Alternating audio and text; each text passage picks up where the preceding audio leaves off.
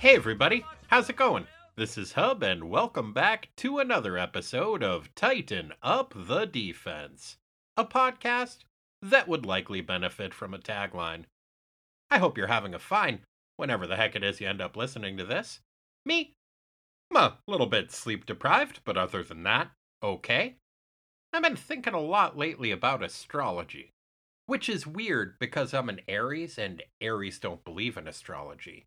But when Lisa and I were camping a few weeks ago, I ended up spending a lot of time staring up at the stars, and it got me thinking about constellations.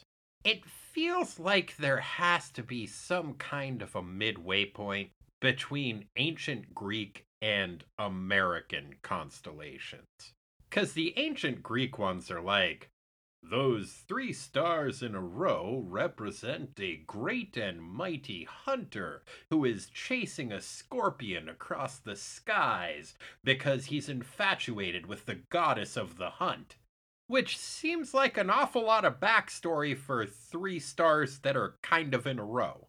Especially when you contrast that with American constellations, which are like, that looks like a big ladle. And that other one? That looks like a smaller ladle. I guess maybe that's why I've never been super into astrology, is that I'm just not that crazy about soup. Anyway, we got a comic to discuss. So, without any further ado, let's, uh, do this. Today's synopsis rhyme is submitted by Andrew Jefferson, and it came in before I put the moratorium on song parodies. So, here goes. Wonder Girl, Wonder Girl, grief counselor, she'll give it a whirl. Free drinks, any size, strangles cats when hypnotized. Look out, here comes the Wonder Girl. Is she cool? Listen, pal, she's a May December romance gal. Punches out all the crooks and deals with Beast Boys' dirty looks. Hey there, there goes the Wonder Girl. On Hub's podcast, she is no Aqualad, but we love her still cause she's totally rad.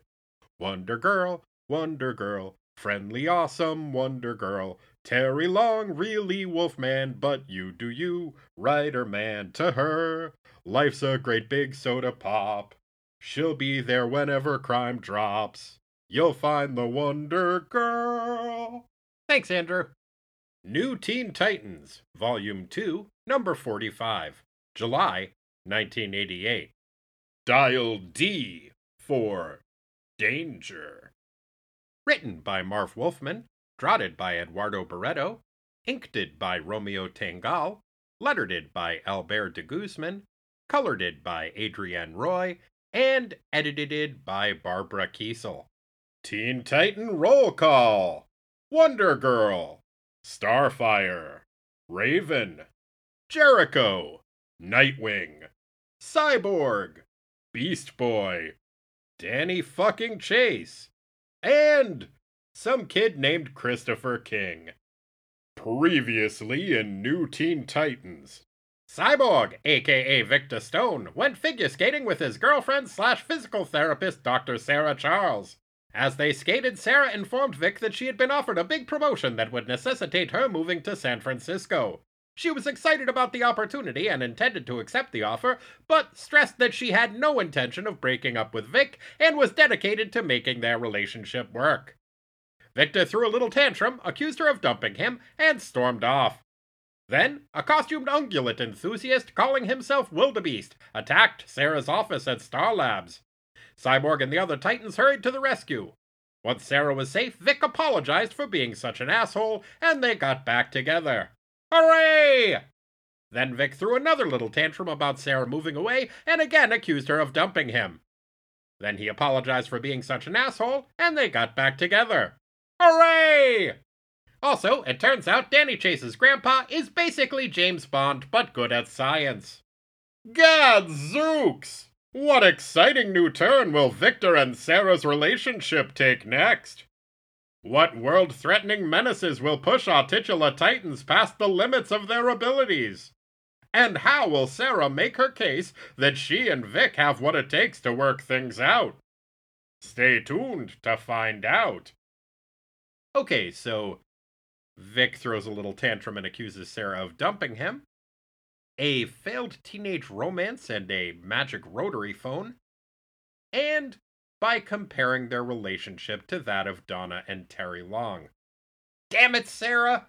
A distressed young man flees in terror through the New York City subway tunnels, pursued by a scary lady who is made out of fire and trying to murder him. As he runs away, the young man reflects that he and the combustible woman who is chasing him used to be best pals, until one time they had sex. I guess it didn't go great because after that they never talked again, and eventually she and her family moved away. I think some further tragedy relating to their sexual encounter is kind of implied, but never specified, so I don't know. Maybe he made sound effects during or something. Just so you know, that almost never goes over well.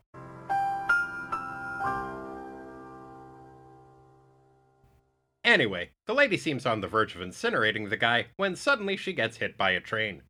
Ouch. Some good Samaritans lift the guy off the train tracks, but his troubles aren't over yet, because it turns out that being hit by a subway train didn't kill his attacker. It just pissed her off and changed her body composition so that now she's made out of water instead of fire. This newly aquatic aggressor starts hurling blasts of water at the object of her ire as he stumbles up the stairs out of the subway stop. Fortunately for the young man, he is greeted at the top of the steps by a familiar assortment of colorfully clad crime fighters. The Teen Titans have arrived. Hooray! The gang starts mixing it up with the Water Lady. Doesn't go so great. The soggy supervillain smushes a bunch of water into Starfire's lungs and tries to drown her. Danny fucking Chase uses his telekinesis to lift the sputtering space princess way up into the air, which seems to stop her from drowning because I guess water is afraid of heights? Good to know.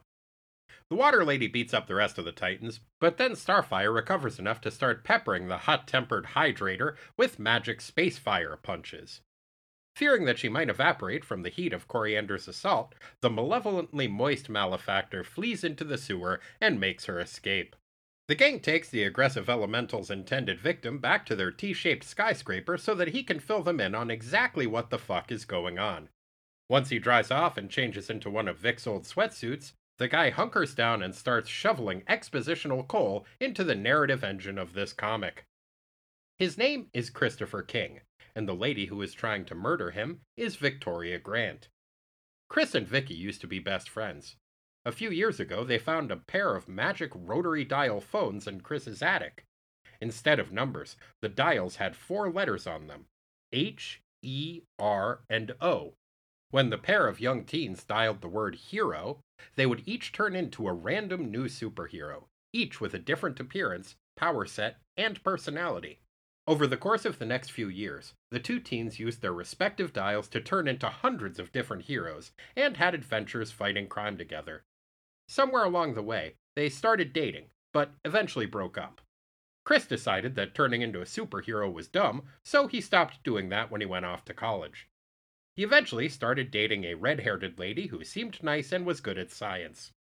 He hadn't seen Vicky for over a year when one day she used her dial to turn into a giant lizard lady, bust into his dorm, and beat the shit out of the unsuspecting undergrad. She kicked his ass all over town, then took off for a while, announcing her intention to come back later and eventually kill her former paramour. Once she was gone, Chris rushed to his parents' house where he had stashed his own H dial before heading to college. When he arrived at the king's suburban residence, he found that the place had been trashed and the H dial was missing. Remembering from his own hero days that Vicky's transformation would only last an hour, followed by a one hour refractory period before it could be used again, Chris hopped on a plane and headed to New York, the one city in the DC universe that boasted a superhero team whose headquarters was listed in the Yellow Pages. Unfortunately, before he could make it to our hero's distinctively shaped base of operations, Vicky had caught up to him. As Chris was filling most of the Titans in on his backstory, there is one half metal face which was conspicuously absent from the exposition party. Cyborg was across town at Dr. Sarah Charles' apartment, helping her pack up her things for the big move. Well, that's surprisingly mature of the big partially promethium lug. Wait, no, it isn't. Turns out, Vic is just using this show of helpfulness as an opportunity to yet again throw a tantrum where he accuses Sarah of dumping him. It would appear that I'm not the only one who is sick of this shit, because Sarah seems to have had enough. She's like, Look, we've been over this a bunch. I need to move from my job, but I still love you, and I think we can make a long distance relationship work. I've got a lot of frequent flyer miles, and you've got a goddamn private jet. Anything else bugging you? Vic is like, Look, it's just not to work out. I'm a superhero, and you're a doctor. Plus, you're like a lot older than me. Sarah's like, Fuck that. Lots of couples have age differences. Vic is like, Yeah, but it's only cool when the guy is the older one. Everyone knows that. Wow. Fuck you, Vic. Sarah's like, Look, I love you and want us to be together, but you seem pretty keen on wallowing in self pity. So why don't you go ahead and do that, and when you're done, give me a call, okay? Vic storms out of the apartment. He stands in the middle of the street, then yells and punches out a city bus. Dang. Between this and the subway incident at the opening, this issue is pretty rough on public transportation. What's next? Is Beast Boy gonna pants a monorail? Does Dick shove the Staten Island ferry down a flight of stairs? Nearby, in a dark, unfurnished apartment, Vicky Grant huddles in the corner and cries. Wait a minute. She's only been in the city for a few hours and has already found an apartment? Guess she really does have superpowers. The former hero has an internal dialogue with some sort of sinister entity that has taken up residence inside her noodle. Vicky thinks, Man, I wish Chris would love me again. I'm all sad and hurt about it. The sinister entity is like, Fuck that guy. He sucks. Stop being sad and start being mad. Let's murder him. And maybe some other people too. What do you say? Just get out that magic rotary phone and dial hero backwards. Then we can get all evil and powerful again and go fuck shit up together. Apparently, this is a pretty compelling argument because Vicky does indeed pull out her H dial and dials out O R E H. Instantly, the distraught young woman is transformed into an impervious supervillain made out of diamonds. She Kool Aid mans her way out of the tenement building, blows up a fire truck, and starts making a beeline towards the Titan Tower. Cyborg is having a post bus punch mopey stroll when he walks by and is like, Hey, that lady likes destroying municipally owned vehicles as much as I do. I'd better go introduce myself. He goes over to say hello, but rather than bond with him over both having names that start with Vic and their shared love of destroying public property, Vicky just starts yelling and wailing on the mostly molybdenum marvel. Victor makes an effort to defend himself, but Vicky rips off one of his robot arms and starts smacking him with it until he passes out. Ouch. Back at the Titan Tower, Christopher King is watching Donna work out when they get word that an unauthorized intruder is making their way towards the building. They rush towards the control room just in time to see Vicky bust through the wall, demanding that the gang hand over Chris. The gang declines to do as she instructs them, so she beats them all up. Raven grabs the mineral bodied malfeasant and yoinks her off to that secret dimension filled with lightning and stalagmites that the Azarathian enchantress goes to when she needs to yell about her feelings. Despite having displayed an enthusiasm for yelling about her feelings, Vicky is not too stoked about her new surroundings. When Raven tries to use her mystical nonsense powers to chill her the fuck out, Vicky grabs the avian themed empath by the face and tosses her off of a stalagmite. Then she yells at the voice in her head to teleport her back to Earth pronto. Her body begins to pulse with otherworldly energy, and suddenly, Vicky finds herself transported back to the Titan Tower. No fair. The voices in my head never do cool stuff when I tell them to. We learn that the voice in Vicky's head is named Corna, at least I think we learn that. The information is presented as a very quick aside, so there's a chance that it's just a typo and Vicky is thinking about drinking a Corona. If so, I get it. Beating up the Titans looks like thirsty work. Once she's back at the tower, Vicky renews her single minded, or maybe double minded given the whole Corna thing, pursuit of Christopher King. Once again, the Titans try to stop her, and once again their efforts prove to be futile. As Vicky closes in on him, Chris begs Jericho to do something, but the mutton chopped Marvel just shrugs back at Chris as if to say, Like what? Vicky plows through the put upon protagonists as if they were ninjas in the final scene of an 80s action movie. Then she hoists Chris over one shoulder, like it was just a sack of potatoes who had had a tempestuous fling with her and then dumped her before it went off to potato college. Kind of lost the metaphor there.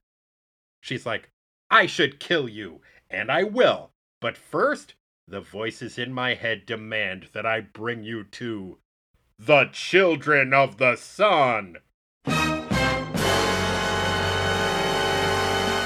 So I guess I'll do that. Then she skedaddles, leaving the Titans and us readers to wonder who the fuck are the children of the sun? To be continued. Children of the Sun sounds like it might be some kind of hippie thing. Oh no. I bet they try to make Chris eat carob or something. Run, Chris! Run!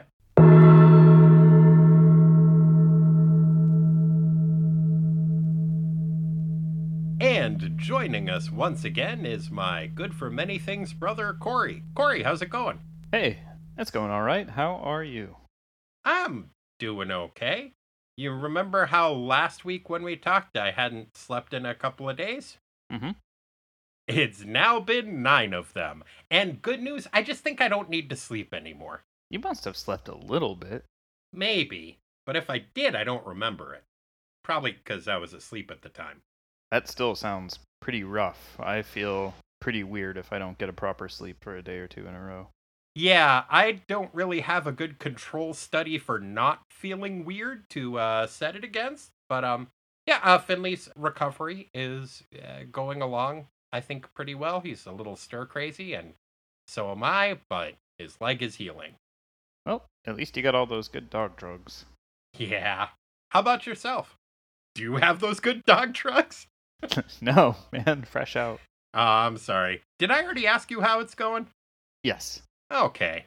Well, that's a pretty good sign. Yeah, off to a start. well, you want to talk about a comic book? Sure. Corey, what did you think of this comic book? You know, I am still trying to figure out why this one didn't quite resonate with me. The idea of an estranged superhero couple, half of whom is being taken over by a evil third party, clashing with the Titans.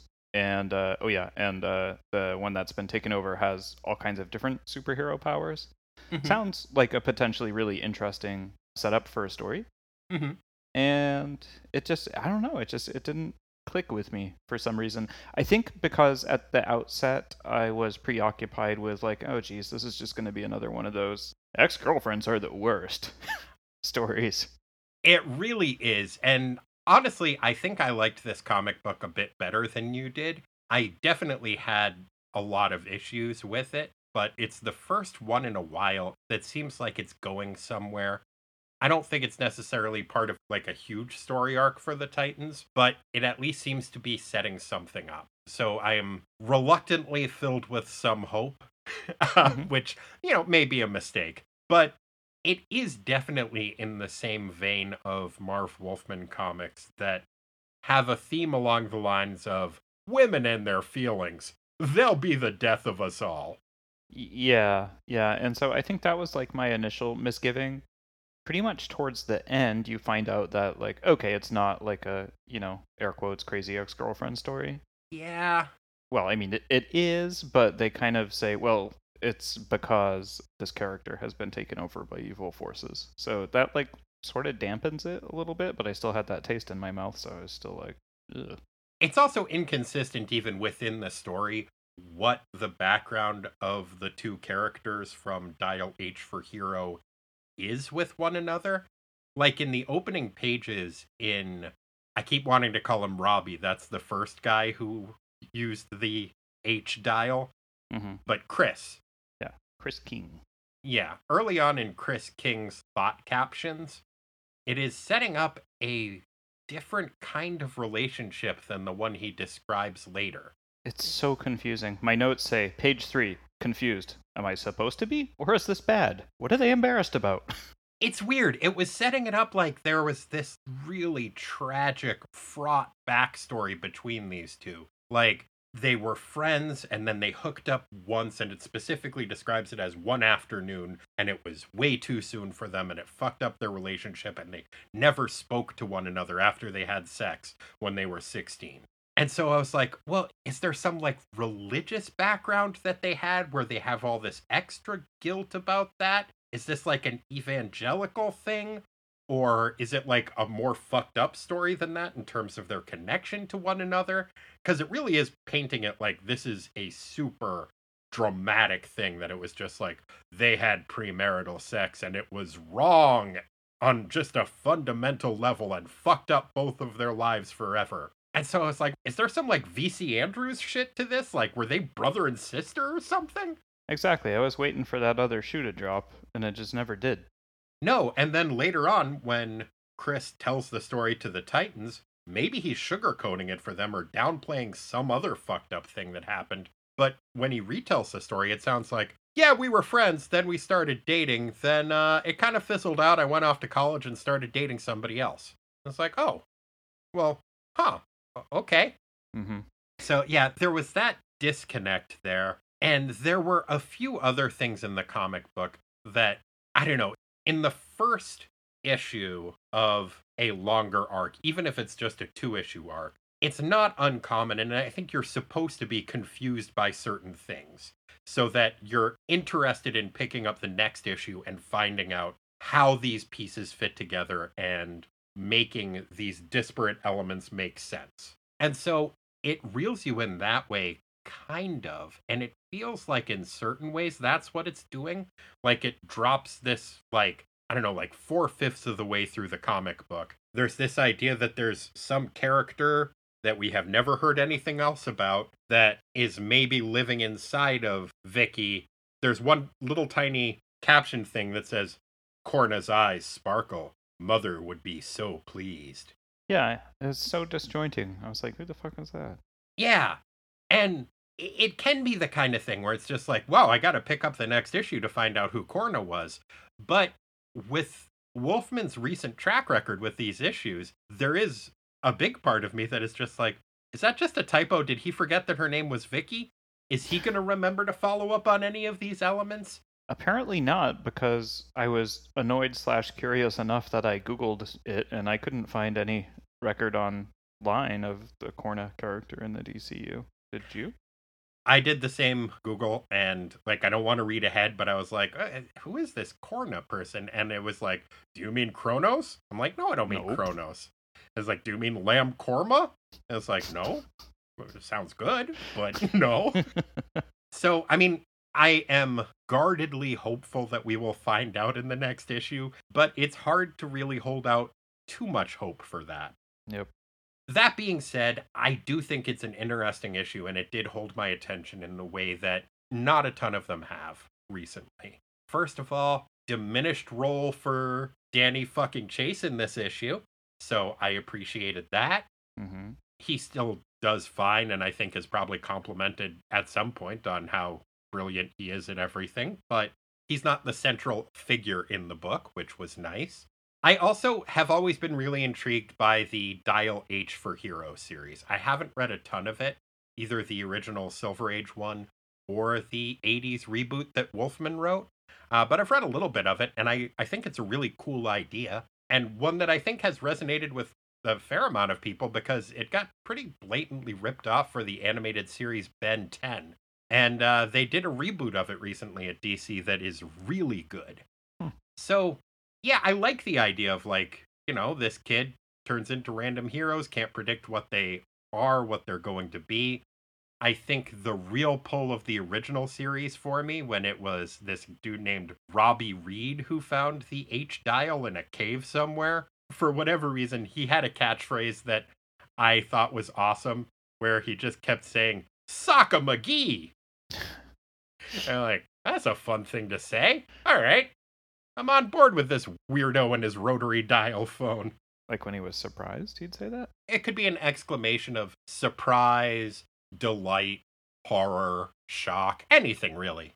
Oh, okay. Like, dude. Exactly.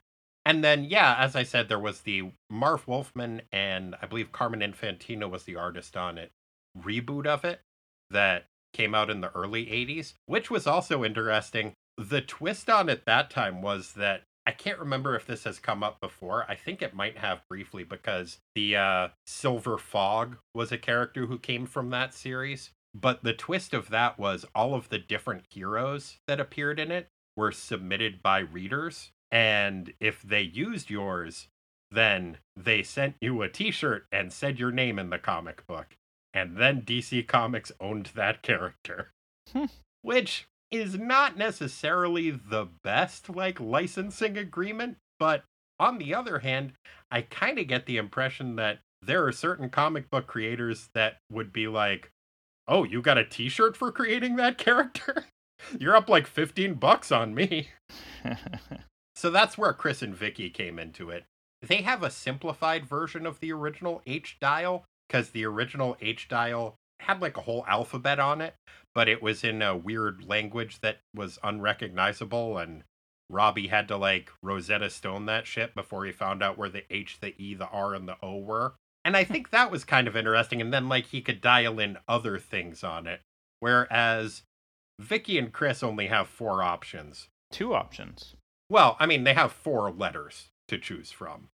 Oh, I thought it was they just had to type out hero and they would get a power. Oh, you you don't type; it's a rotary dial. Well, that's you know what I mean, like dial H. Mhm. That's the rotary noise. Gotcha. H E R O. Unless you're all Wackadoo. yeah, and you dial it backwards. Is that why she turned evil? I think so, or she did it because she was already evil. And by evil, I mean she was a woman who had feelings. Yep. It's pretty confusing, especially because in the original comic books, Robbie would dial O R E H all the time. He had to do that to stop being whatever hero he had turned into. Hmm. And then later, via exposition, we also learn that one of the reasons why Vicky is so formidable is she's not actually relying on the dial because all the hero powers live inside her because of evil. Yeah. Yet she still is like, I have to dial it backwards just to make things weird and creepy. right? I don't know. Yeah, it it doesn't hold up that well to close examination. Part of what I think is really frustrating about the I don't know, uh, if women, especially adolescent women, have feelings that are too strong, it's probably going to destroy the universe. Theme that this book has is that I feel like there is another more interesting, more fitting to the story theme that is sitting right there in terms of addiction. Like Mm-hmm. it could have just been set up that she was addicted to being the hero and then she had to stop doing it and she she misses that fix or whatever like there's that analogy built in there and it's one that has been used especially where it's like it lasts for an hour and then it wears off like she needs a stronger dose each time type of thing that's a story that i think has been used a lot with there's a hero called Hourman who would take a pill and then he would be strong for an hour and then it would wear off.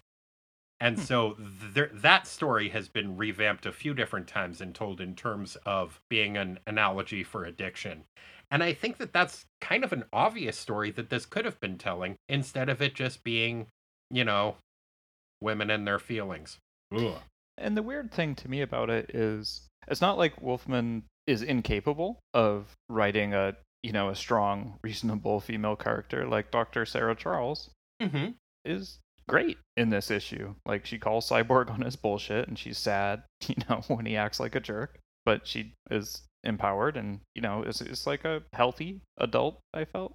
Well, with the exception of she does try to convince Cyborg that they have a healthy relationship by likening herself to being the Terry fucking Long to his Wonder Girl. I think she says more like, well, in comparison to them, it's not that bad because he's like super old. I think this is the first time in the comic books that their age difference between Sarah and Vic has been acknowledged. Hmm Like it's something that we've discussed just because of we know what his age is and we know what her job is and how long she would have had to be in school for it. But uh it is weird to see it brought up and having Vic make the argument, no, it's different because it's normal for an older dude to date a younger lady, but our situation is weird. And I hope that he is supposed to be unreasonable when he says that, but I'm honestly not sure. Yeah, no, that that would have been a fine time to be like, "Hey, I get that's hypocritical" or whatever. Like it would have been pretty easy to pop that in. Yeah. I mean, Sarah is just like that doesn't hold water. And Sarah comes off pretty good in those pages, certainly better than Cyborg does, if for no other reason than we have seen this exact same argument between the two of them, what, three or four times now? Mm-hmm. And each time at the end of it, except for this time, Vic has acknowledged that he was wrong and was being an idiot. Mm-hmm. I'm pretty sick of this story, frankly. Like, I think she should abandon him because he doesn't have a different argument. The only difference in his argument this time is saying, like, no, there's other stuff too. Yeah, I am hopeful that this is the end of that because we see Sarah Charles flying to San Francisco on an airplane being sad. We see Vic punching a bus, which I guess is the bookend on that. I don't know. I doubt it. I think we will get this exact same scenario at least one more time. I did notice when he punches the bus, the bus driver's like, oh, Mr. Kramden's gonna kill me over this. I know. It's funny. I was trying to mentally do the math on that. I was like, well, would he still be alive? And if so, I suppose it's reasonable he'd have finally worked his way up the chain to be a bus supervisor. But Yeah, I, I, I honestly was thinking, like, well, good for Ralph Kramden from the Honeymooners. I thought he was going to be driving that bus forever. nope, he really worked his way up in the organization. I felt so bad for that that bus driver. Can you imagine? What the fuck, Cyborg? Do you think you're Nighthawk that when you're pissed you just go and destroy public property and endanger lives? And there's no repercussions for that either. He doesn't even apologize. He's just like, "I'm mad. I'm going to I'm going to knock out a bus like I'm fucking Mongo from Blazing Saddles." Um, did he punch a horse? Yeah, he punched out a horse. Got it. I'm trying to keep up, man. Sorry, less impressive than punching out a bus. You're right. But arguably meaner. I got you. I did think it was kind of funny when Vicky is chasing Chris around and just continually kicking his ass. If you're pissed at somebody whose last name is King, I feel like maybe you should call them by their first name. Because I kept reading it just like, I'm going to destroy you, King. Like, look at this King. You know? Mm-hmm. It was it just created this weird dissonance where I was just like, wait, is she saying like what a great guy he is? Is she being ironic there? Oh, his last name is King. Got it. Okay. That was part of my confusion. Speaking of confusion, just going through my notes here, by page five, I have a note to myself still confused. Danny Chase saves Starfire from drowning, but by levitating above skyscrapers? Yeah, I was a little bit confused about that too.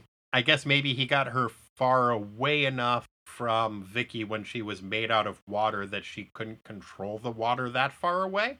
Oh, and then Starfire could just like cough it out. Yeah, but that took a lot of supposition on my part, and really based on not a ton. It also was weird that he was like, Oh, it's struggling so much and it's hurting me to raise her that high in the air, but I, I have to do it. And I was like, I keep coming back to it, but dude, you picked up a space shuttle Right? like not that long ago.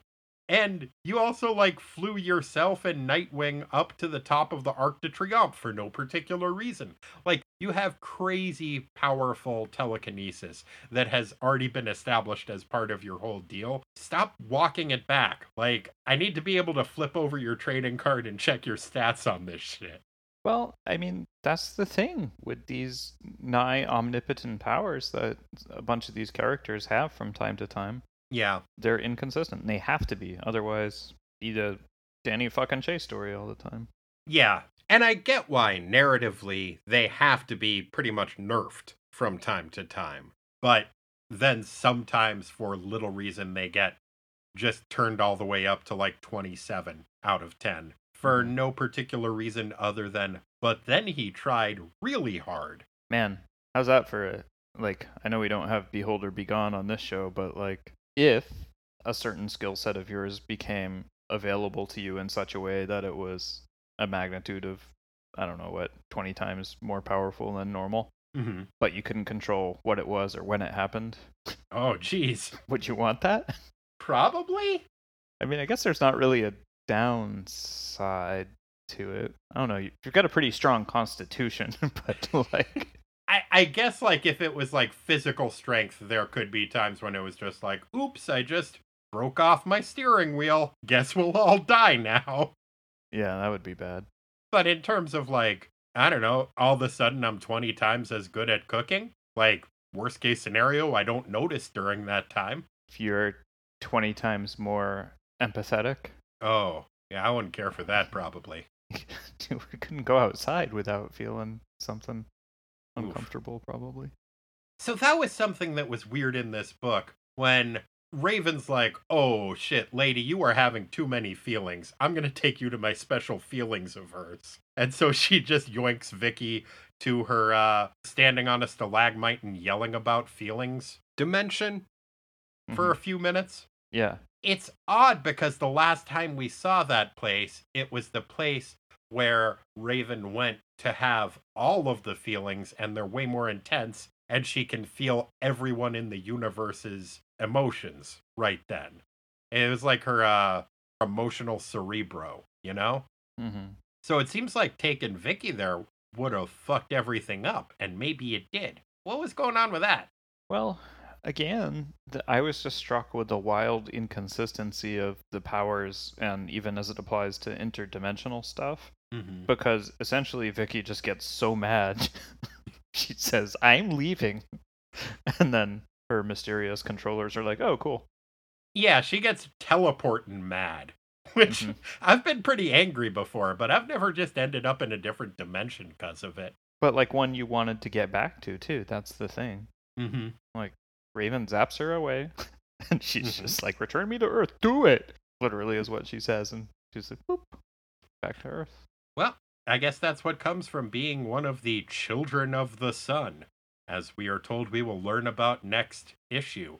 What do you think Children of the Sun is going to be? Well, unfortunately, in my quest for trying to figure out what the fuck was going on, I did learn that Oh, through some oh. Googling. So, well, I didn't. I have a guess, though. Can you tell me if I'm right? sure. Does it have to do with Lilith? No. Oh, man. I thought we were going to get some more Lilith shit. Because isn't she the goddess of the sun now? Oh, yeah, that's right. No, no, the reference to Greek gods is more aspirational in this case. Hmm. Well, that's too bad. Oh, is it a, is it is it a publishing magnate? Getting warmer. Well, that's what happens from being a child of the sun. Yeah. Getting warmer. There was a thing towards the end too that I wasn't sure about that it kind of does play into the I wish I had more confidence that the writing knew where it was going with this cuz I think it might just be unintentional, but there's a point where Chris yells at Jericho, "Jericho, can't you do something?" Mhm. and nothing happens. And I was like, did Jericho jump inside of Chris then?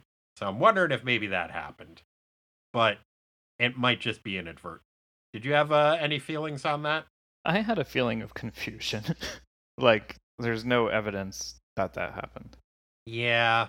I guess maybe I'm just hoping it's foreshadowing because otherwise it's just mean to Jericho to have a character yell at him like, "Can't you do anything?" And the book is just like, "Uh, "I guess not." Oh well. If you put yourself in Christopher King's place, it's not an unreasonable, like, basically, he, he's like, I'm going to go see the Teen Titans. They're going to help me out of this mess. They all got Mhm. their asses kicked. Jericho's the last guy standing. He's like, dude, come on. do something. And Jericho's like, uh, you want me to break out my acoustic guitar? Paint you a mean landscape. uh, I mean, I could try to do lemur eyes on this lady, but she's made out of diamonds. I don't know. Yeah.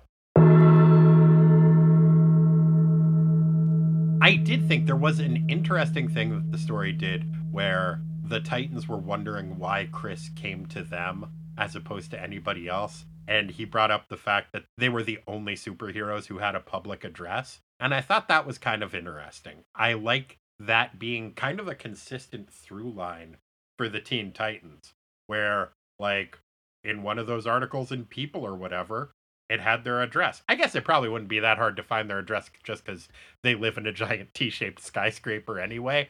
But like, even going back to the earliest Teen Titans, they had been getting fan mail from people. There's an address to send it to. When Beast Boy first showed up, they had their private television station that any teenager could stop by and make a video that they would watch.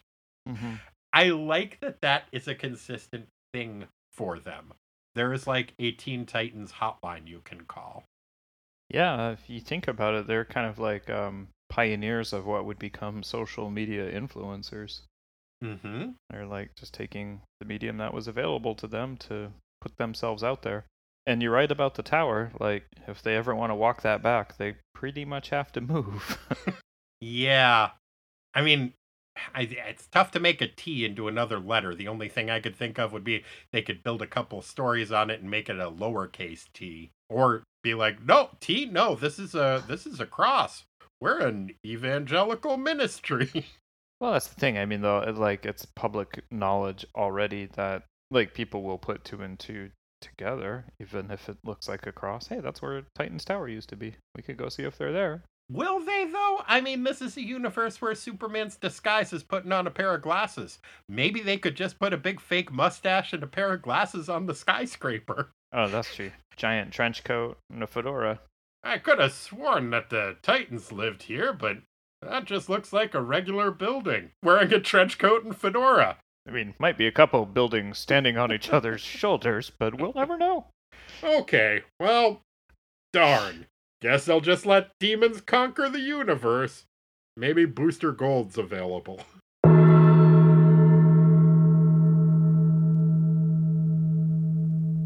Well, shit. Are you ready to move into the minutia, or is there anything else you want to talk about before we do that?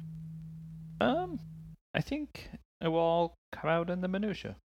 All right. Well, Rick, would you mind singing us in? We got minutia. It's not the biggest part, it's just minutia. Like Corey eating farts, we got minutia. Time to sweat the small stuff. Thanks, Rick. So, Corey, what do you feel like starting off with? You want to switch things up and go straight to the president of the drama club? Yeah, let's do it. Which character in this book acted, or rather overacted, in the most dramatic fashion? Well, my first thought was, well, okay, yeah, we got to go with Vicky, but actually, the way that this character is written and being controlled by evil forces, maybe that's not overacting. So then mm-hmm. I went to Chris King because the whole like first three or four pages, he's got really extreme expressions on his face. Mm-hmm. And I was like, yeah, well, that's probably not overacting too because somebody's trying to kill him. And then he really doubles down on the not understanding feelings thing very well when he says, you know, I never forgot about her, but I didn't think of her either. Yeah, you know, exes, am I right? That's a paraphrase, but it's pretty close. So I was like, no, okay, you're disqualified. So I went with Cyborg for punching that bus, and before so doing one of those no, like with lots of O's and exclamation points in the middle of a crowded crosswalk. Yeah, no, I had the same thing. I, I wrote down Cyborg punching a bus. Boo! Like, I think you and I both have probably hurt ourselves hitting walls in our teenage years. Ah, sadly, after my teenage years, yeah, I I once uh, I once punched a wall while I was at work and broke my fist. Yeah, it's a terrible, terrible idea, especially if you're not a cybernetic superhero. Yeah, I forget that sometimes. hmm And so we both have excuses. You were at work.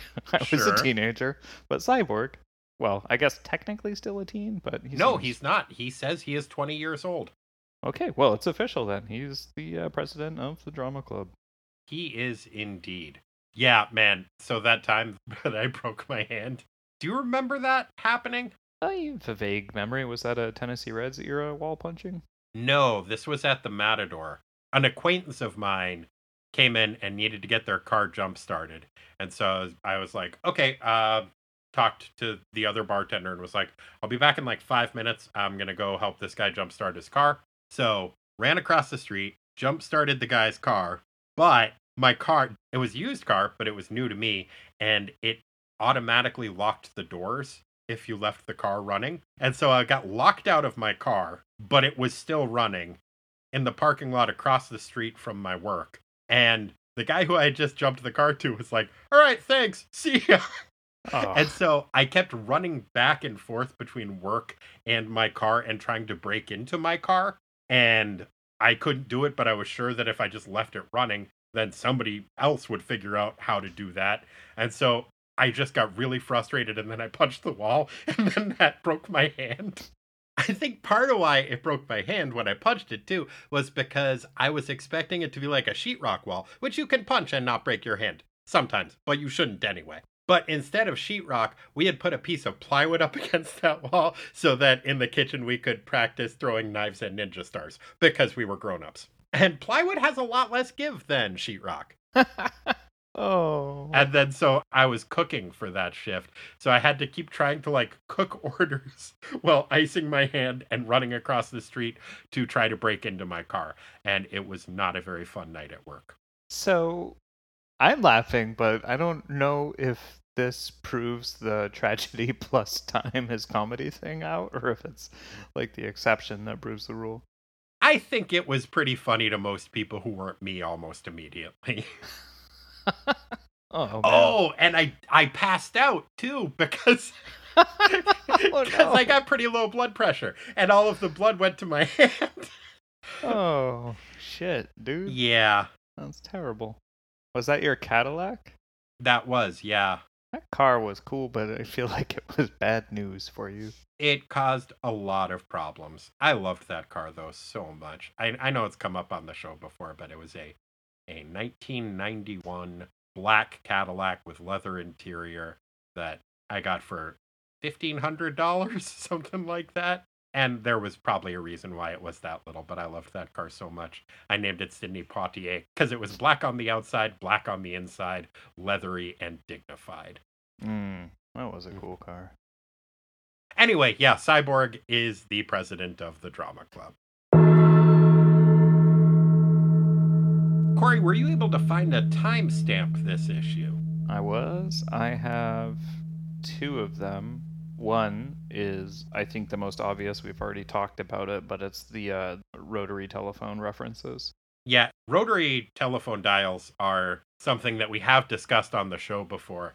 Uh, I was actually talking to my mom recently about that, and she was remembering when she was really young, she used to practice trying to dial the rotary phone as quietly as she could in case somebody broke into the house and she had to dial 911 because there really wouldn't have been a way to do that quietly. She said she was never able to, but she did used to practice it.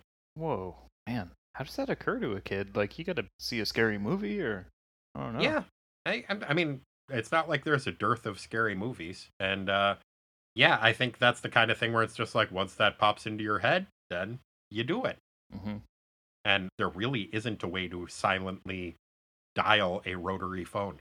hmm For my timestamp, I wonder if it's the other one that you had. It's also something that reminds me of my mom. It is the Jane Fonda workout. I did not have that one, but I remember that LP. Yeah, when Donna is doing her workout, Chris asks her why she is doing the superhero Jane Fonda workout. And Mhm. uh, it's like, oh, yeah, 88 is when this comic came out. That would have been after the, I think, peak of popularity of the Jane Fonda workout. But uh, they kept releasing new versions of those videos, I think, right up until like the early to mid 90s. I remember being a kid and having just, you know, when only PBS came in. And uh, they would show, I don't know if it was Jane Fonda, but it were there were these workouts where there was like a lead woman in the front and two or three ladies behind her doing their workout. And there was always one woman in the back who occasionally would just be like, woo, really loud. Yeah. In the Jane Fonda workout, like she says woo a lot because we listened to that record a lot because my mom did that workout a lot. My grandfather really liked watching the the workout videos. It wasn't the Jane Fonda one, but it was one of the PBS ones. He he would uh he would do the aerobics with it, and he was kind of a health nut, but I don't think that was the primary reason he was watching that show. Yeah, can't work out to Benny Hill, so That would be actually a pretty good workout though if you tried to run, run, at the same pace that they did when they're running around like that. Uh, That's Corey. We're sitting on a gold mine, the Benny Hill workout. we are got to be the only like two people in our 40s that like have referenced that show. I doubt it. It was the only show you could see boobs on PBS on for a while. That's true. There's probably a lot of people that grew up with that. Yeah. All right. No, my other timestamp was on page five, and it's in one of the cityscapes. There is a billboard for uh, TDK cassette tapes. Ah, yeah. There were a bunch of billboards. There were a bunch of like really lovingly drawn advertisements on the sides of buildings. There was one for uh shit, what was the drum company? Uh, Tama? Yeah, Tama drums. And there's a little thing under it that one that says like Kubert something. And I think that's a little nod to uh Joe Kubert, who founded the uh Kubert School of Comic Book Art. That's a really neat thing that the art team gets to do on these is put those those kind of Easter eggs in. Mm-hmm. Sartorially speaking, what elements of fashion in this issue do you think are most worthy of note? Man, I know we don't often focus solely on accessories for this segment, but I have to say one of my favorite things in this entire comic book is uh, Dick Grayson drinking out of that happy bat or smiley bat mug. Yeah, I loved that too. He's got like his Nightwing logo, which is I think a modified baby blue version of the Batman logo, but it's got a smiley face on his coffee cup. And I also really loved that. Along similar lines in terms of things that are somewhat in the realm of fashion, but not really. I think it's interesting that the Titans have a plaid blue oven. Did you catch that? How did I miss that? No, I didn't catch that. There's a scene where they're hanging out in the Titans' kitchen, and man, they have a giant kitchen with like really high ceilings in it. And uh I see what you mean. yeah, they have a blue plaid oven. Whoa. Good for them. Yeah, I want that kitchen. Probably not so much the pink and white backsplash, but the rest of it pretty dope. Yeah, it's like a fucking airplane hangar in terms of the ceiling too. I bet they don't even need a vent for their fucking stove top. Mm. Were there any more traditionally clothes related fashion choices that you noticed? Yeah, I had the 80s ladies headband festival. Yeah, that was pretty sweet. Especially for me, at least, the lady in the front who's wearing the baggy purple suit jacket with the purple headband. hmm It's a really cool look. I really like that. Yeah, she offsets it with like some mauve or lilac colored uh, lip gloss. Mm-hmm. It's it's all it's like three or four shades of um purple or lavender. Very 80s, very stylish. Mm-hmm. And the lady behind her, yeah, looks like she has like a power tie wrapped around her head. Uh huh. And like a Indiana Jones like bomber jacket and some jeans. Mm-hmm. Yeah, no, it's a very solid look. I, I like the way both of those ladies are dressed. I also really like the way Sarah Charles dressed in her uh, breakup with Cyborg for the fourth time scene. Or Hmm. rather, not break up with him, but be told that she is breaking up with him for the third or fourth time scene. But she's got like a nice, like, flash dance style sweatshirt that she clearly has like expanded the neck hole on, and she's got some leg warmers, and uh, it's a very good 80s look for her. It is. I, d- I don't know if those off one shoulder, like asymmetrical sweaters are a thing anymore, but that's one of the few things I think from the 80s that if it hasn't come back, I'm surprised. Yeah, I bet it probably has, and we just didn't notice. that's possible. I think we probably had a hand in bringing it back a few years ago when we uh we cut out the necklines of our t-shirts for our dance outfits for that siblings dance contest that we entered and uh I forget Corey did we win? Yeah, yeah, we won, um, what was it? Best place? Yeah, we won the top prize and uh yeah, probably uh our dance team helped bring back that style of flash dance expanded neckline shirts. Well, good for us then. Yeah, once again, you're welcome society.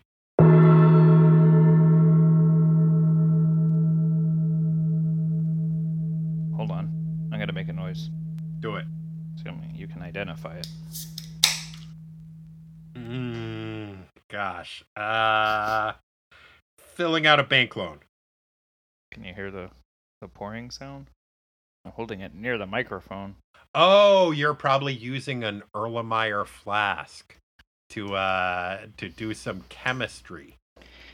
Well, if you mean by seeing what the effects of ethyl alcohol on the human liver are, sure.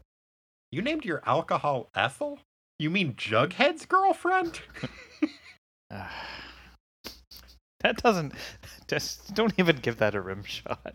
I wasn't going to include this. Okay. But maybe I will. If I do, Corey, I'm definitely giving it a rim shot. That's gonna cost you a thousand Corey points. oh, We can give some to Megan Bob. Make up for that measly five you gave them. Every issue of a Teen Titans comic book has an Aqualad, the greatest of Teen Titans, and also a Beast Boy, the worst of Teen Titans. In this issue, who did you have as your Aqualad, and who did you have as your Beast Boy? Not Danny Chase for either, which was just nice not to really have to think about him so much. Agreed. Let's start with uh, the good news. For my Aqualad, I went with Donna Troy for being sensible and just, you know, knowing that it stresses her out while Dick works through his detective process and channeling that stressful energy into a positive thing in the form of a workout. Yeah, I also had Donna as my choice too. Partly because, for the most part, this is the setup for the story. So everything is going wrong for the heroes this issue. So none of them did a great job, I gotta say. But it is really difficult when you are in a stressful situation to not just try to do busy work, you know? To like not give yourself the illusion of progress by wearing yourself out doing things that aren't going to impact your situation. Instead, she's like, well, nothing that I can do in terms of superheroics is actually going to be a help. If I try to do detective stuff, Dick's better at that. I would probably be getting in his way. I'm just going to stay back, stay ready, relieve my stress, and also give myself a workout so that I'm in the best shape to help when it is time to help. And I appreciated that philosophy. Yeah, exactly. I mean, she could be an example for us all. I do the other thing that you mentioned most of the time. Like, well, I have this project that's going to take about an hour of concentrated work, so I'm going to fuck around answering emails for five hours so I don't have to do this thing. Yep, I tend to do the same. Conversely, I don't think it's going to come as a huge shock. I had Cyborg as my Beast Boy.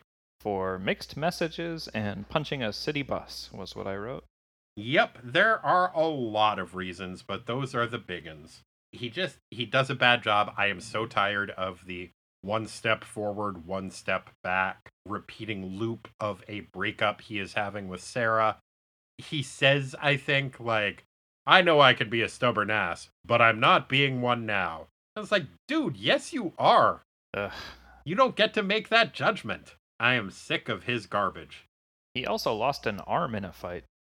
Oh man, I felt very bad for him about that. I know it's a robot arm, but still, that is rough to watch. It is, but also if we're just judging these guys on their efficacy, hmm it's a bad fight move. Yeah, it is a bad fight move, although probably a relief for the mass transit systems of New York City. One less arm to punch out buses with. Ah, Somewhere Ralph Kramden is smiling. I mean, Cyborg got off easy. If it was up to Kramden, Vic would have been pow zoom to the moon. Let's take this party to the Bow What instance of one character calling another character a bozo, either literally or metaphorically, do you want to focus on? Two out of the three choices I had came from Vicky in her diamond form. Mm-hmm. The first one was a basic Fools on page 21, addressing the Titans. But my favorite was on page 16, where she says, Fools and worse. Ooh. Pretty good.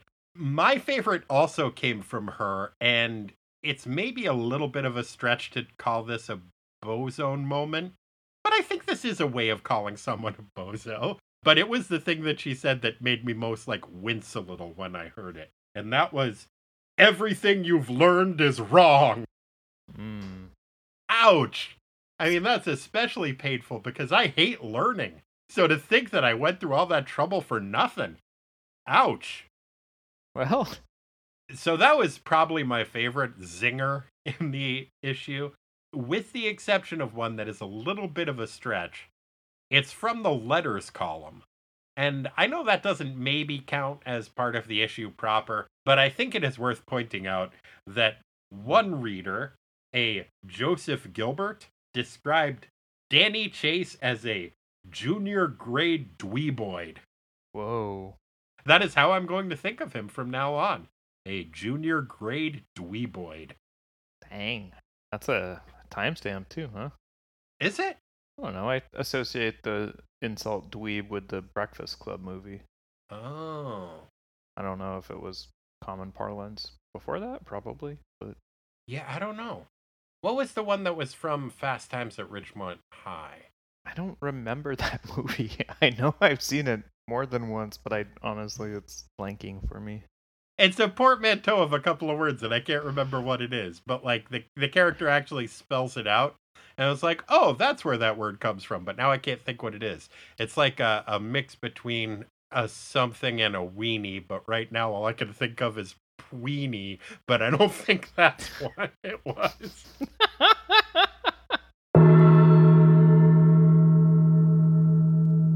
Let's have a battle of the band names. In last week's contest, we crowned a new champion. Much to my surprise, as I think I evinced last episode, I really thought that an intelligent looking girl was going to just kind of run the table on this contest for a while. But they were defeated by a single vote by the new champion, Savage Assault of the Mind Rats. no shit. I know. I did not see that coming. Yeah, it, it was decided by a single vote. So if you want to make your voice heard, just uh, never let anyone tell you that your vote doesn't matter. Mm. But it does put us in the position of having to find a challenger for the new champ, Assault of the Savage Mind Rats. So, what do you got, Corey? Well, I'm going to start with one that's going to rub you the wrong way, as apparently it's an insult hub, but everything you've learned is wrong. Man, that is pretty good. what kind of music do you think they play? Oh, jeez. I mean, it's got to be confrontational in some way. I don't know. I, I tend to think of these bands that have like these long names as being more like guitar driven, instrumental, atmospheric. Like Windham Hill artists? No, no. I don't see everything you know is wrong opening up a bill for Mannheim Steamroller, Corey. no, more like um I don't know. Like Mogwai? Yeah, or music that's just like, you know, one or two people that sample a bunch of stuff themselves, like L1011. Hmm. You know what I mean? Like kind of reverby, echoey guitar stuff. Okay. I, c- I can see that. I can also see them sounding kind of like uh, Wilco or like Uncle Tupelo. You know? It could be that, or it could uh, just also be like Pantera. Well, speaking of potential metal bands, I don't know if this would be a metal band. Its name would suggest that maybe it isn't, but it also sounds like one, ironically. Blood Not Metal. What? How did I miss that? That is great. That is something that Vicky says when she is ripping Cyborg's arm off. She is unsatisfied with ripping his robot arm off because she said she craves blood, not metal. Dang. So if they don't play, to wait, is that one of those trick names? Do they play metal? I don't know. It's actually two bands, one of whom always tells the truth, the other one always lies. They're guarding the entrances to two different backstage areas. I can't handle an unreliable narrator with my music. This is too much. Okay, then maybe they're not the band for you. Good name though. I also had Mano Man. Hmm. There is a character, I think it is Chris, says Mano Man, but he says it all as one word. And I think that sounds kind of cool. hmm There is another band called Man Oh Man, in which the O is capitalized. And there's another band called Man Oh Man in which every letter but the O is capitalized. So I don't know if that necessarily qualifies as a different name. There were a bunch of pre existing band names that I found in this issue. Yeah, me too. I I don't think we can go for capitalization or punctuation as a As a defining characteristic to separate it from an existing band. yeah. I think we have to rule that out. Yeah, well, that takes half cocked off the menu as well. And uh, Children of the Sun, because the band Mhm. has a umlaut over the U for some reason. Well, I think they have an umlaut over the U because there's another band called Children of the Sun without an umlaut over the U. Oh, I guess that's why Fleshhammer from Maryland had all those umlauts. No, that was just because we wanted to sound cool. Oh, that's right. Another band that I had was All Right, All Right. It's just Matthew McConaughey playing bongos. No, that's All Right, All Right, All Right. All Right, All Right is just a two piece. Oh, oh shit. It's okay. uh, Matthew Modine and young Bradley Cooper, okay. Oh. both of whom I mixed up with Matthew McConaughey for various reasons. Just like that time I got the Rock and Will Smith conflated. It's exactly like that, Corey. Mhm. Uh, what other band names did you have? Okay, I had one that I am pretty sure is a metal band called Amidst the Burning Red. Ooh, man, they're they're like folk metal. Oh, that could be. Yeah, they're sort of like the sword, but even more fantasy folky. Yeah, they made a metal score to the whole Silmarillion. Ugh, Jesus. I got a couple others. I think because the name reminds me of the string cheese incident, they're probably a jam band, but they are giant broccoli from outer space. Yeah, I considered that one. I think maybe it's because they sounded so much like a jam band. I was like, no. But I think it is a pretty good band name. Eh. And then another metal band is Ever Increasing Agony. Oh, yeah, that's pretty good. Hmm. So I, despite being uncomfortably confused with their style of music and the amount of thought I have to put into it, just the way it sounds, I think Blood Not Metal sounds the coolest. Yeah, I think that is a pretty cool sounding band name. I guess they would only be guarding one of the backstage areas. The other band guarding it would have to be Metal Not Blood. Wait, so are they just like the security guys? and they are they playing the music or are they guarding? No, you have to defeat them in a battle of the bands to get to the backstage area in this scenario that I've created, which is unlike most backstage areas that I've. Uh, yeah, I don't know how that would work. The goal is to get off stage. Guardians of the Green Room. Okay. Oh, that would be a great name for a band. no one, but I still like it. Thank you. It's not in this comic. We cannot use it. Okay, well, darn. Uh, okay, well, yeah, I'm fine with going with Blood Not Metal. So, how how would we describe their paradoxical? Uh, we'll call it soft metal. Ooh, like gold. yeah. They're tough but ductile. hmm And shiny. Yes, the irony rich, unreliable narrator, ductile metal of Blood Not Metal will be going up against Savage Assault of the Mind Rats. Cut and print.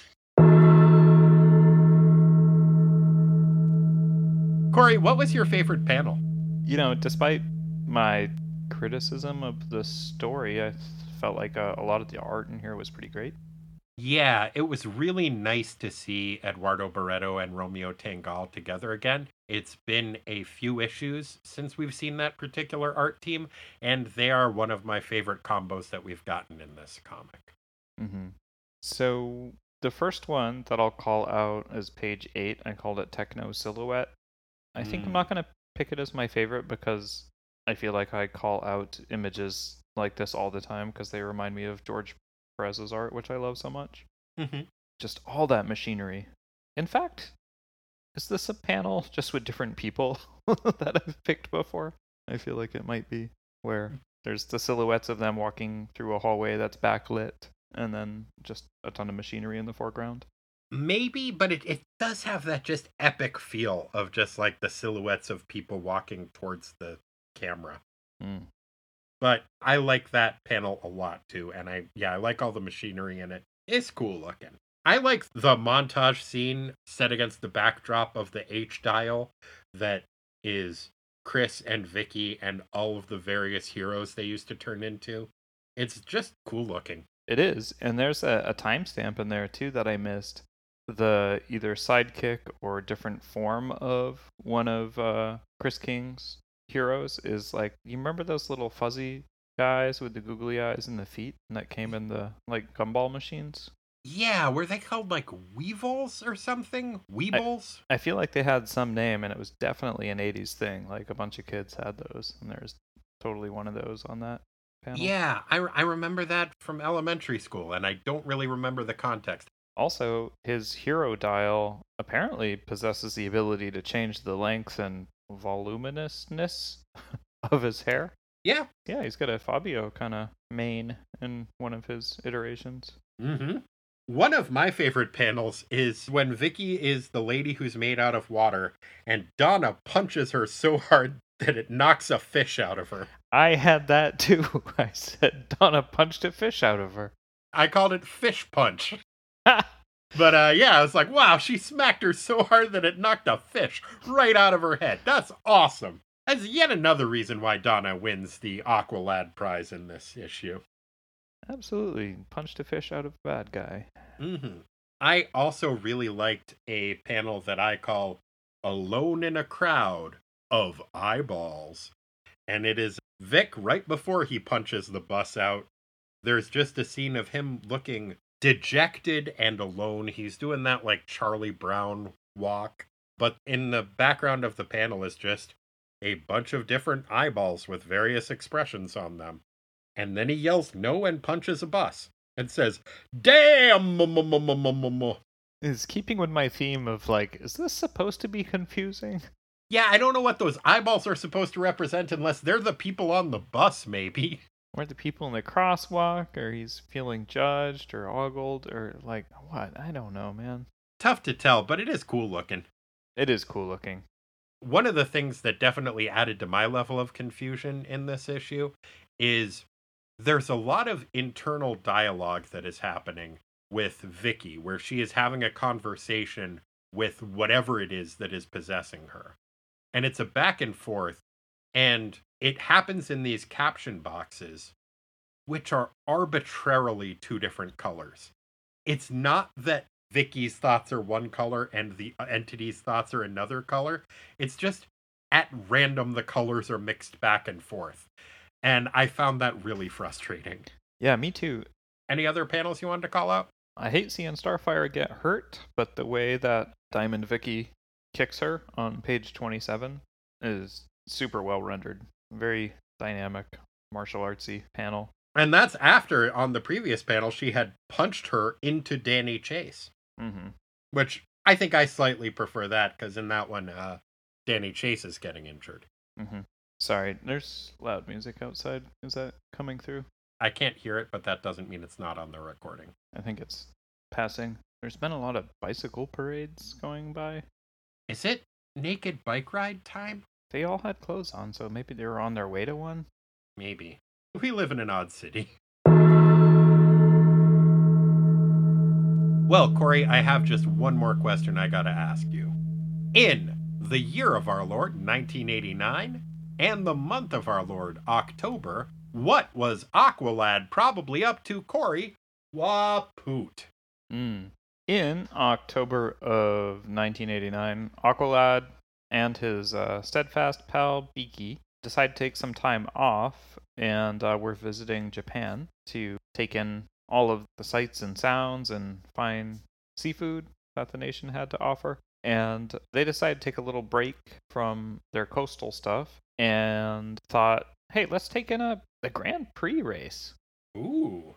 Which, uh, you know, neither of them were really students of the sport, but thought, hey, let's try something different. It'd be fun, right? Go see some cars go fast. So they went to the Japanese Grand Prix at Suzuka and uh, it turns out that this is one where it's kind of a little bit famous in Formula One circles, in large part because of the famed rivalry between the McLaren teammates, Alain Prost and uh, Ayrton Senna.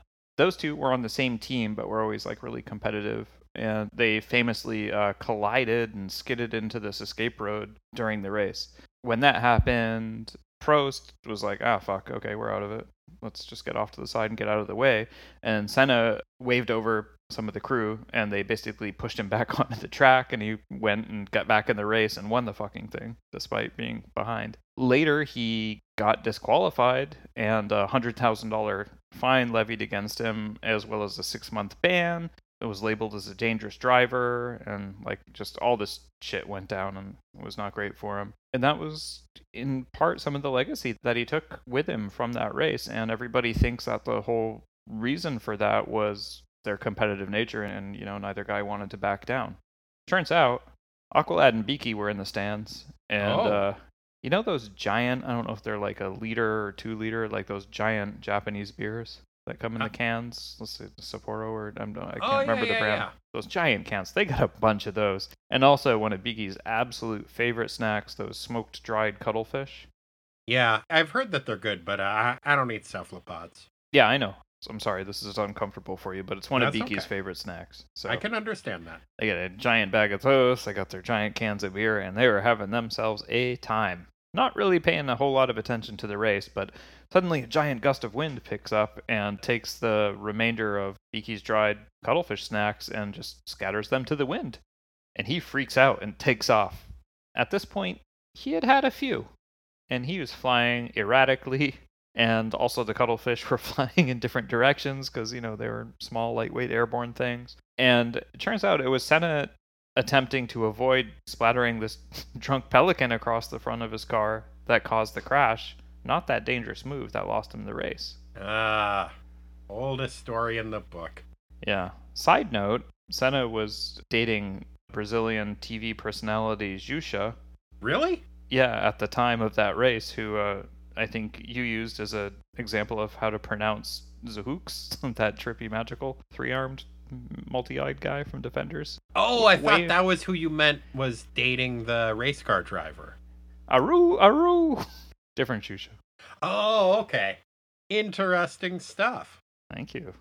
Well, that's part of what Aqualad and Beaky were up to, but it's not the only thing that Aqualad was up to. Because other than that, Aqualad was flying out to Hollywood to support what he thought was a well earned and long overdue accolade.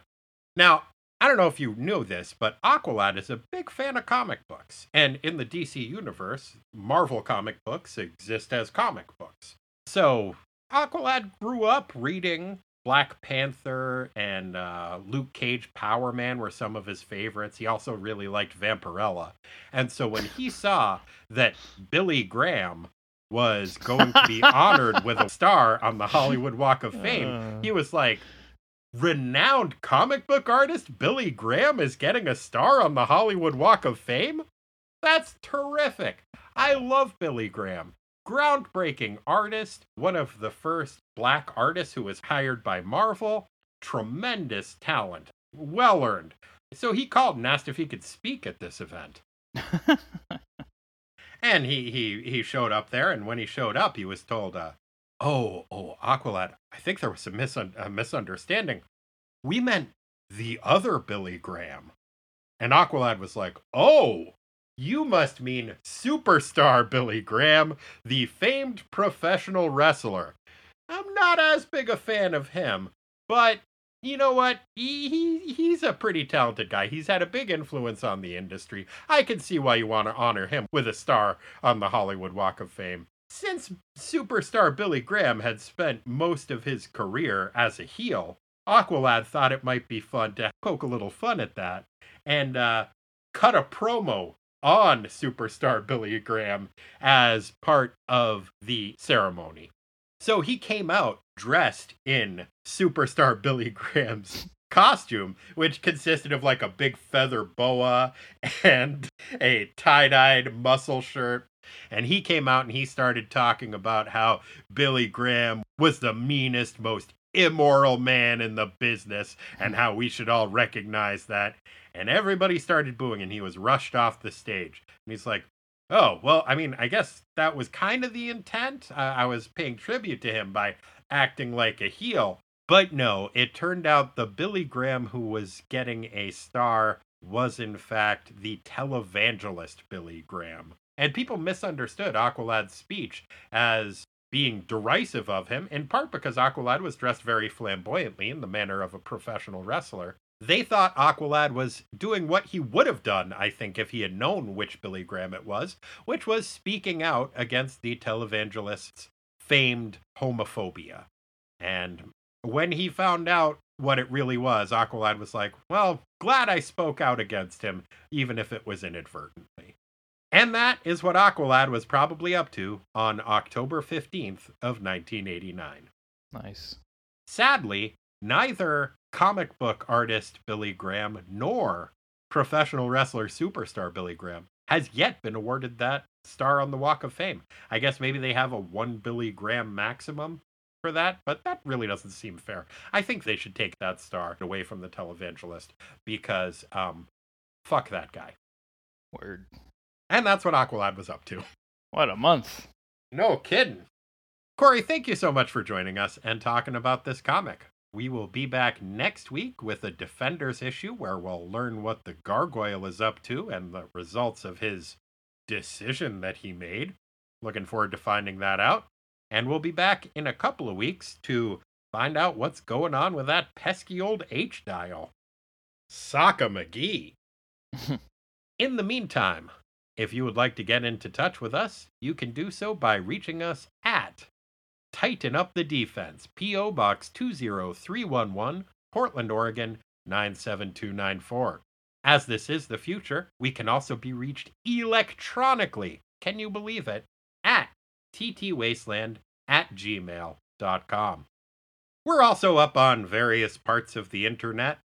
Just, you know, hack into the mainframe, and if you can beat LeBron and his Toon Squad at a game, then Don Cheadle will grant you access to my dumb thoughts on various subjects. Holy shit. Have you, have you seen that movie already? I haven't, have you? No. I think that's what happens in it, right? Oh, shit. I should watch it to find out. Yeah, probably. It's got Damian Lillard in it, I know that. Oh, that's good. Yeah.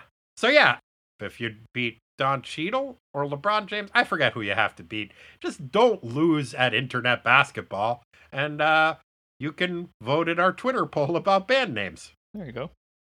Lucky you. And hey, if you can't find us in any of those places, there's one more place you can look, and that's deep inside your heart. We'll be in there. We always have been, and we always will be. Corey, what are you going to be doing in people's hearts this week? Hmm. That's a good question. I'm usually either baking pies or tidying up. Oh, that's just like that Rowdy Roddy Piper quote. I came here to bake pies and tidy up, Well- and I'm all out of tidying up. Or pies. E- either way. I'm going to take a nap. Very nice. I love naps. I love naps when you drift off into the sleep. I don't like naps when you wake up and you're just like, what the fuck is going on? Everything's confusing and loud. Yeah, sowing is better than reaping, turns out. hmm You know what I'm going to be up to in people's hearts this week? Hmm. I'm going to be wishing happy birthday thoughts to Rebecca on the 10th and uh, her son Evan on the 19th. So I guess only one of those is this week. But uh, hey guys, happy birthdays, respectively. And I'd like to apologize in advance for having no doubt warped young Evan's mind. It is his first birthday, and apparently he has spent some of that time listening to us talk. Oh no. Yeah. Oof. Good luck with that one, Rebecca and Aaron. Happy birthday, guys. We got you some wrong information. Ooh. hey, Evan. Everything you've learned is wrong. Oh, there you go. Probably not everything in general, but everything from us, certainly. Mm. So, yeah, happy birthday, guys. If you'd like to support the show monetarily, you can check us out at patreon.com slash ttwasteland. If you do, you get access to all kinds of bonus material. There is the monthly podcast, What the Duck, a podcast most foul, but with the W because he's a duck. That's the full name of the show. That is the Howard the Duck podcast that I co-host with my wife, Lisa. There is also a whole bunch of other bonus material in the form of video reviews of classic comic books and just other audio podcasts that we've done for our donors. So uh, if you donate, then you can uh, check out all that fun stuff. And you can also have my extreme gratitude. Hmm. Thank you. Extreme gratitude. That was my favorite event at the X Games. hmm It's like regular gratitude, but with more Mountain Dew. Code Red. Or possibly live. No, wait, Livewire's the bad one. Look, I don't, I don't, I don't mean to diminish anybody's experience with Mountain Dews of various kinds. If you like the gross ones, that's fine. If you like Major Melons, it's just sorry, singular probably. If you like Major Melon Mountain Dew, you know what? Go out there and live your life. But uh, for me, it's regular, then Code Red, then very, very distant third would be Livewire. I think Livewire has a little bit of my regular gratitude. Mountain Dew has my extreme gratitude. Oh, jeez. What? That, that's how you show it at its extreme. It's a combination of Mountain Dew and uh, badly scatted guitar solo. Oh, okay. That's like an electric guitar thing. Yeah, you couldn't tell? No, I got it now. I got it. It's good Corey. job. Yeah, no. We're clear. That's extreme gratitude, Corey. Yeah, what else? And you'll have my extreme gratitude if you spread the word about the show and tell all of your friends and enemies that they should listen. Because, you know, your friends will love it and your enemies will hate it. It's a fun, uh, what is it, a shibboleth. That's not what that word means, but, you know, whatever. Pretty good. Another thing you could do is to uh, leave a review of the show in a place where a review can be left. Corey, what would an example of a review someone could leave be? Um, an example of a review that someone could leave might be this podcast is about comic books, but so much more. Hmm. Five stars. Yeah, that's pretty good. I especially liked the setup. You were, I felt like you were this close to saying Webster's defines review of a podcast as. Tighten up the defense. Five stars. There we go. Until next week, Sockamagee. Aru, aru. Oh, looks like our old pal Xuxa is here, fresh from marrying a race car man. oh, they were just dating. Oh, sorry things didn't work out, Xuxa. Both in dating the race car man and in uh dying from the backwards and rand birds What? magic. Isn't that what happened to Shusha in the comics? Didn't backwards and I, I, rand can't- I man thought you were talking about the the lady, not the magician. Ah, I keep forgetting they're different people. The guy was Zhoosh. I'm pretty sure it was it's pronounced Shusha. It's spelled different. Bye. Bye. Oh no. All right, I'm gonna stop recording. Should we do a different ending? nah. and they know it.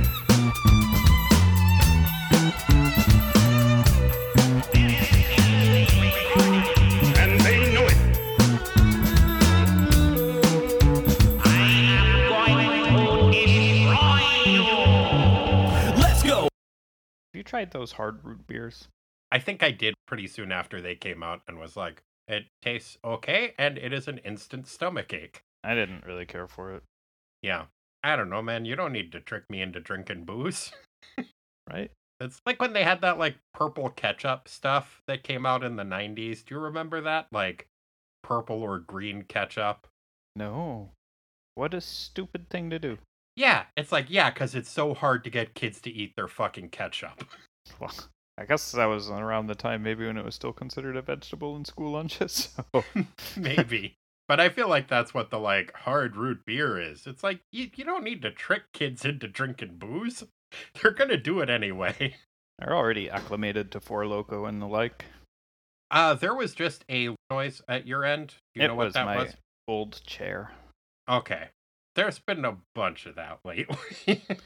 Yeah, I think I need a new chair. I'll try and sit very still. okay, I would appreciate that. Okay. no moving. And also, I've noticed that when you smile, it uh it it affects the volume. So just try not to do that either. How about breathing? Hmm. If you could hold off on it for the next hour or so, that would really help things out from an audio standpoint. All right. I've been working on my breath control, so we'll see how it goes. Nice. Risk isn't going to sound like Julia Child when I speak. oh, that's a shame.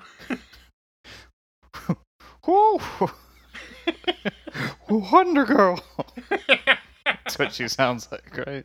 Yeah, that's a beautiful Julia Child impression. Impressions are kind of my thing. Yeah, I know.